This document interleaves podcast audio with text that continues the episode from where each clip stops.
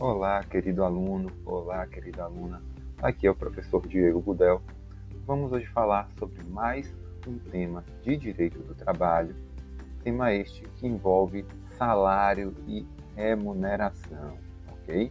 Ah, é um tema um pouco mais amplo, porque vamos ah, fazer uma, uma abordagem do contexto geral onde essas parcelas se inserem, começando a falar das parcelas oriundas do trabalho que vão contemplar essas parcelas uh, de natureza remuneratória, que envolvem o salário e demais parcelas, e também as parcelas de natureza não remuneratória, que envolvem as indenizações, os ressarcimentos e também demais parcelas que se envolvem aí, que estão abrangidas por esse grupo, ok?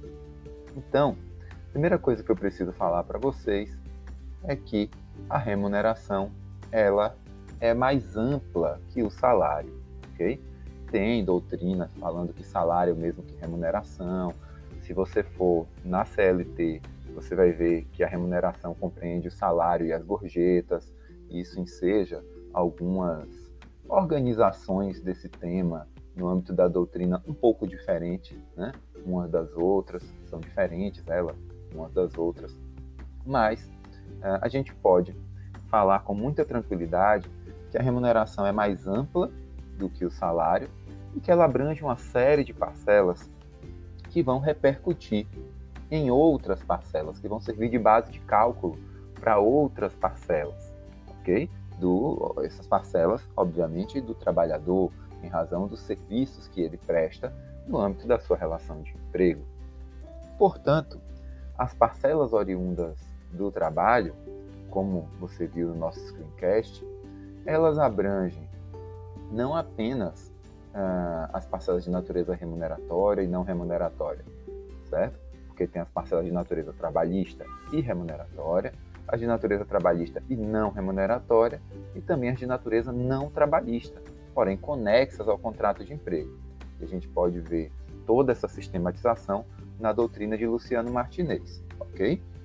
Que a gente está tomando como base para apresentar essa classificação. Essa é a nossa fonte, ok? Uh, e aí, o que acontece? Dentro de cada um desses gêneros, a gente vai encontrar uma série de espécies, uma série de espécies uh, que vão uh, desde o salário base, né, dentro das parcelas de natureza trabalhista e remuneratória, englobando aí dentro uh, dessas parcelas de natureza trabalhista e remuneratória, também os suplementos salariais e os complementos salariais, ok? Então, esse primeiro grupo envolve salário base, complementos e suplementos salariais.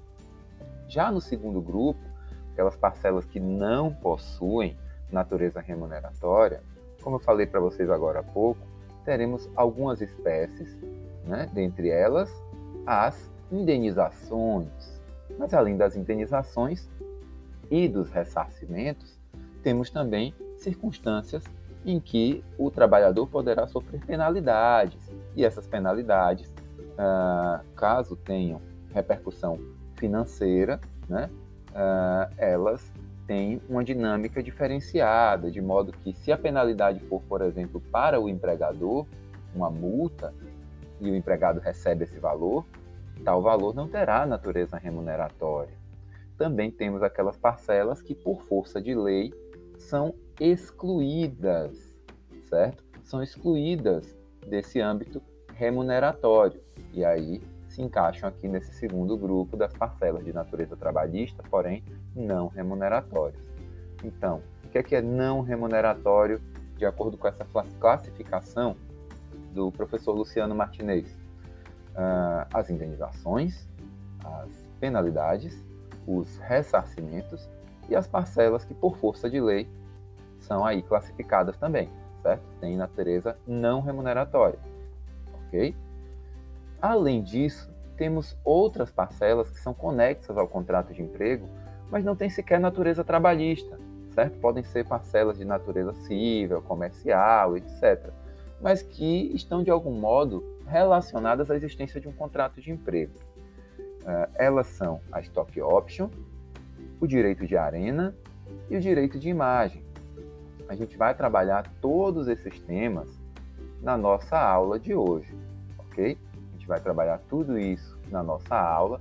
Por enquanto, a gente está apresentando o tema e fazendo essa classificação. Então, a gente vai perceber que ah, o salário base tem o seu conceito na CLT e a remuneração também. Então, quando a gente der uma analisada no artigo 457 durante a nossa aula, a gente vai falar sobre isso, sobre essa conceituação, assim como a, ah, a respeito dos suplementos salariais pagos por parceiros mercantis ou comerciais do empregador, ou a, aqueles complementos salariais que são prestados uh, pelo empregador em razão de circunstâncias adicionais no serviço que é prestado originalmente uh, pelo trabalhador, empregado, certo? Vamos tratar de todas essas conceituações e suas especificações de maneira pormenorizada.